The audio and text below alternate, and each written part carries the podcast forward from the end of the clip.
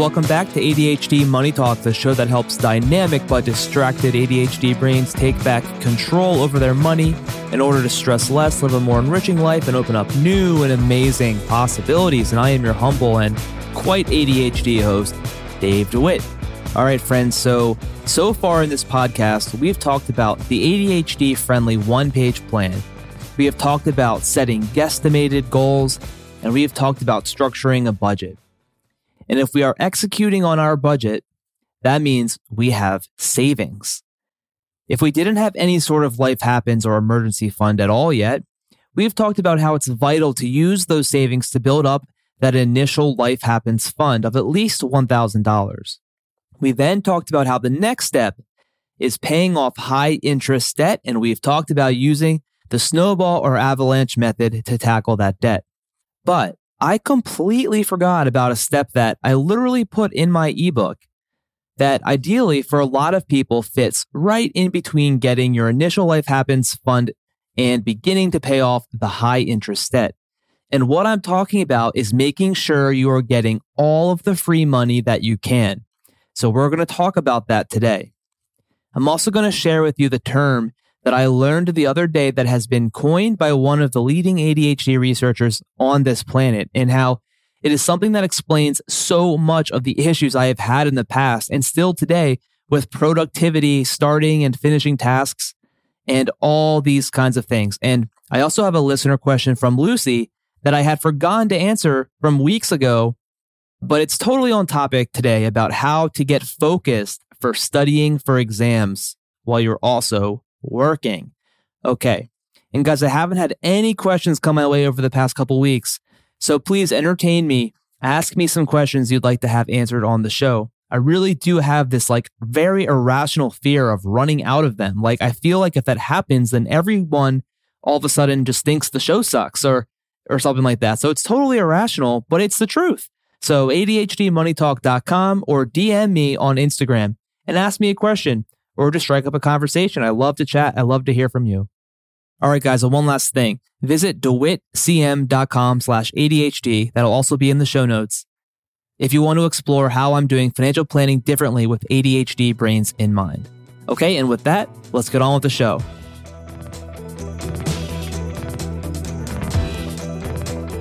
So, something I've done my entire life is procrastinate, procrastinate, procrastinate. Do you have a paper due in three weeks? Well, you can find me in two weeks and six days in at night at 12 midnight starting my paper. And it was always the worst when I was in school. And of course, it also affects me in other little ways, like never wanting to do the laundry. When I see a pile of laundry on my bed, I get this sinking feeling in my stomach and I know I'm going to have to go fold it and put it away. And I either somehow muster up the courage to do it right then and there, or it sits in my bedroom for about a week before I get to it. And then the pile is, of course, twice as big. I don't mow the lawn until the grass is really, really high, which makes it way harder to mow. It's not good for the lawn because there's way too many clippings. And then it takes way longer because I have to bag all the clippings. When I have things to return, they either don't get returned or I return them right before the time limit is up. And thank God for Amazon that they give you a lot of time to return things. And by the way, if you want to remember to return things, I suggest putting it in your front seat of your car and just have it sit there. And you know what? You may actually let it sit there well past the date you had to return it by. But at least you gave yourself a fighting chance, right? And how about having a piece of jewelry made for your significant other and letting it sit in the jewelry store for four months before you finally pick it up? Oh, that reminds me. And you may have found yourself doing little things that are not all that important when you know you should be doing something a lot more important. And there's actually a word for this. Russell Ramsay, who coined the word, and I'm reading his book right now, which is called Rethinking Adult ADHD. And it's been very, very good. So I read all the lighter ADHD reading, and now I'm going on to the sort of heavier stuff that has, you know, reviews of studies and it's more deep reading. And you know what? I'm kind of a nerd like that, so it's all good. So check out this book called Rethinking Adult ADHD by Russell Ramsay. But the word that he coined to describe the things that you do between the thing that you're supposed to do is procrastivities or procrastivity. So according to Russell, Procrastivity refers to the phenomenon in which an individual makes a good faith plan to engage in a priority task. So for me, that might be studying. But when it comes time to perform the task, he engages in a lower priority, but still productive task. For me, that might be making some meaningless tweak on my website. Procrastivity is self defeating because the lower priority task, although useful, is not as time urgent or important as the high productive, high priority task and draws time and energy away from it. And this increases the likelihood that the priority task will go undone. So, what does this mean? Well, I'll tell you exactly what this means. This means that when I wake up and tell myself I'm going to study all day long, I find myself in between starting to study and the time I wake up doing things that just do not need to be done on that day at all. They'll get done in the future at some point, but do not need to get done today. I do not need to send that one email to that person who's trying to offer me something that I'm sort of interested in.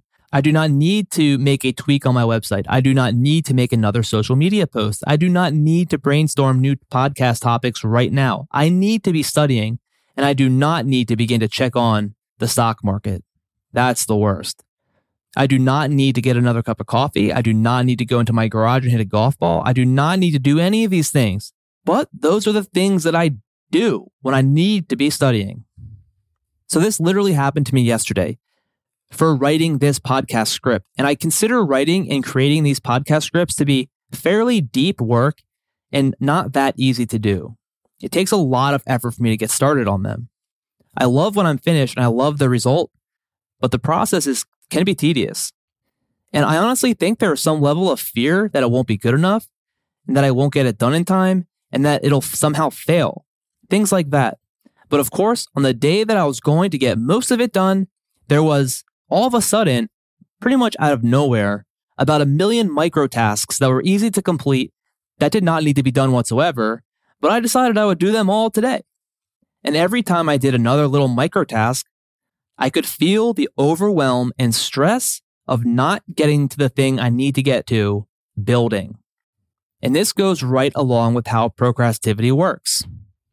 According to Russell Ramsay, a procrastivity tends to be a more manual or clerical task, whereas the higher priority tasks are often mentally engaging, challenging, and exact a higher cognitive load.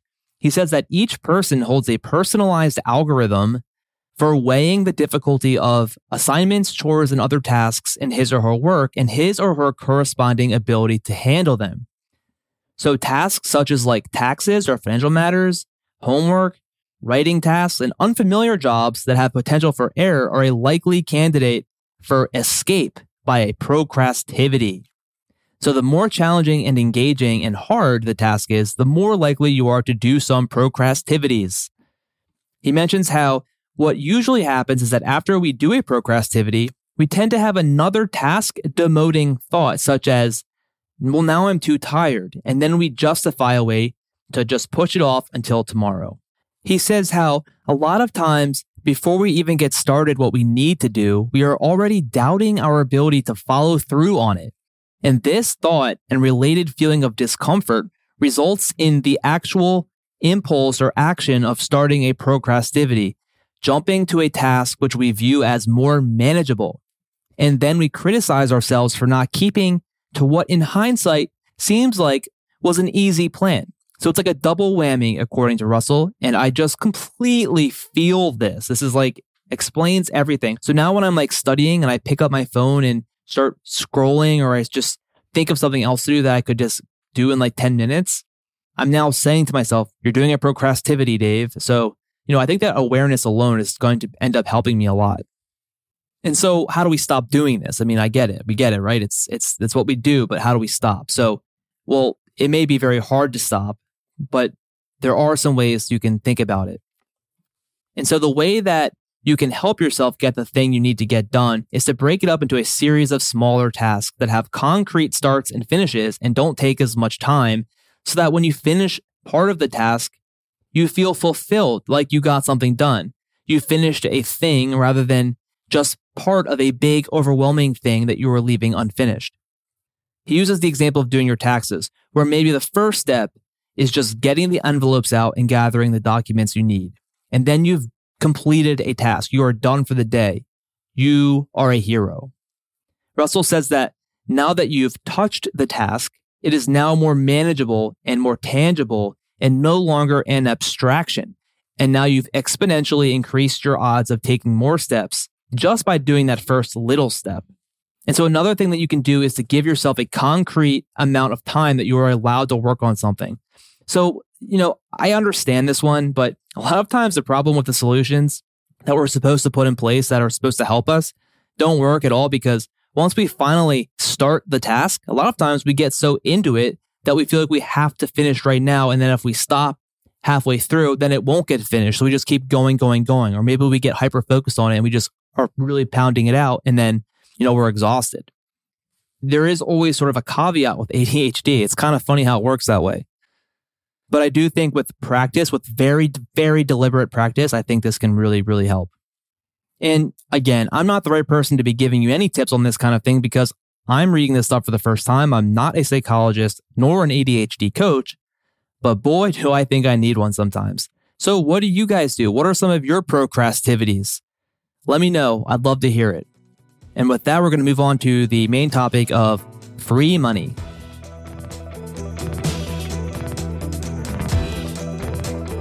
So, like I said at the top of the show, once you've done your one page plan, once you've structured your budget and you've started to save, and once you've got your initial life happens fund squared away, what comes next?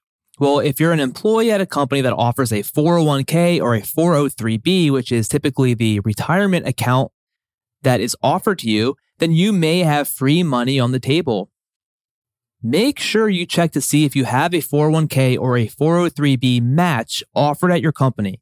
Now, you only get the match if you put money in first. It's kind of like a you give me yours and I'll give you mine situation, but it is literally free money like a bonus. So if your 401k at your company gives you a 5% match, they'll match your contribution to the 401k dollar for dollar up to the first 5% of your pre tax income.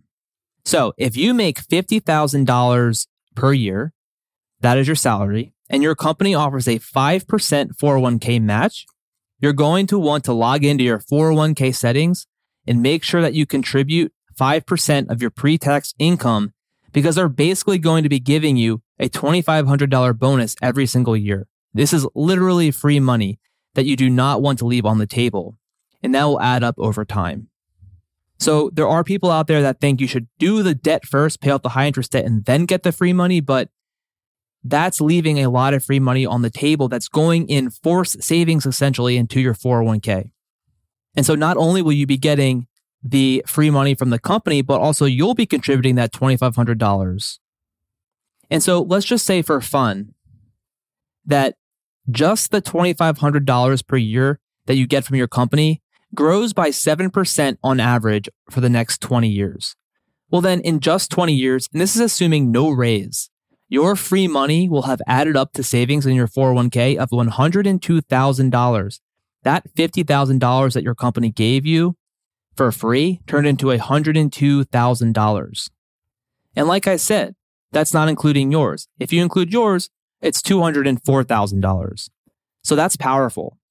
So if you can, make sure you're getting your full match and then also still be able to budget. So ideally, if you're getting your full match, you're not putting yourself in a position where you really just can't handle the budget at all. So you do have to make sure there's some flexibility so you can still tackle the debt once you ramp up to the full match. That is the way to go. And I would say for most people, of course, this is just general advice for the average person, but I think it makes a lot of sense. Now, if you do have the credit card debt and the high interest debt, then you definitely only want to go up to the match. Don't go any extra until you've taken care of the debt, because at that point, you're not getting any free money. You're just putting away your own money into an investment vehicle, which probably isn't going to be returning higher than the interest rate that you're paying on your high interest debt. So at that point, you want to pay off the debt. And if you don't have any free money available to you because you're self employed or your company just doesn't offer a match, which is not very nice, then you may want to skip that step. Well, you have to skip that step because there's no money available. So you'll move on right to the debt payoff. But guys, we love free money, so let's get our free money. The added bonus is that you're lowering your taxable income and potentially increasing your tax refund for next year. And it's forced savings. So the reason why it might increase your tax refund is because when you contribute to a traditional 401k, you are deferring paying taxes on that money. So when it comes time to do your taxes, you will be reducing your income by the amount that you contributed to the 401k dollar for dollar. This lowers your taxable income, which lowers your tax bill and thus can increase your refund. And if it pushes you, let's say, into a lower tax bracket, then it could really increase your refund. In general, contributing to your 401k is going to be a great idea because it really is forced savings. It's out of sight, out of mind. It's not even usually that easy to go check on your 401k. So you're going to check it every year and you're going to be like, oh, cool. Look at all this money I have. And you didn't even realize it. And it's like one of those situations where, you know, a lot of times if you have the money in front of your face, it's so easy to dip into that well. When it's in the 401k, it's much harder to get access to. So it's a great idea. So as a recap, you know, in between having your initial emergency fund and then going to pay off your higher interest debt, you may want to make sure that you're maxing out your 401k match. Okay, let's move on to the listener question for this week.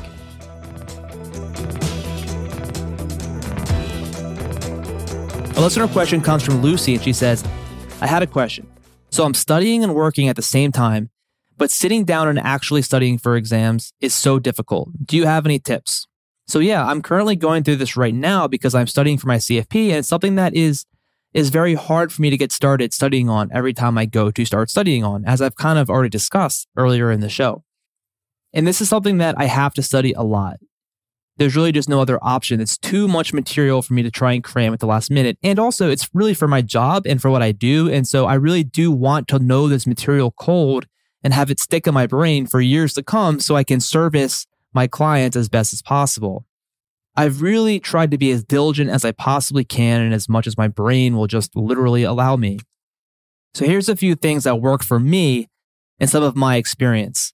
So for one, I cannot study at work my job is very flexible. I don't have like set hours. I don't really have like a boss to tell me what to do or so I could study at work. Like I have that freedom to decide to do that. But when I try, I just don't. I just, it doesn't happen.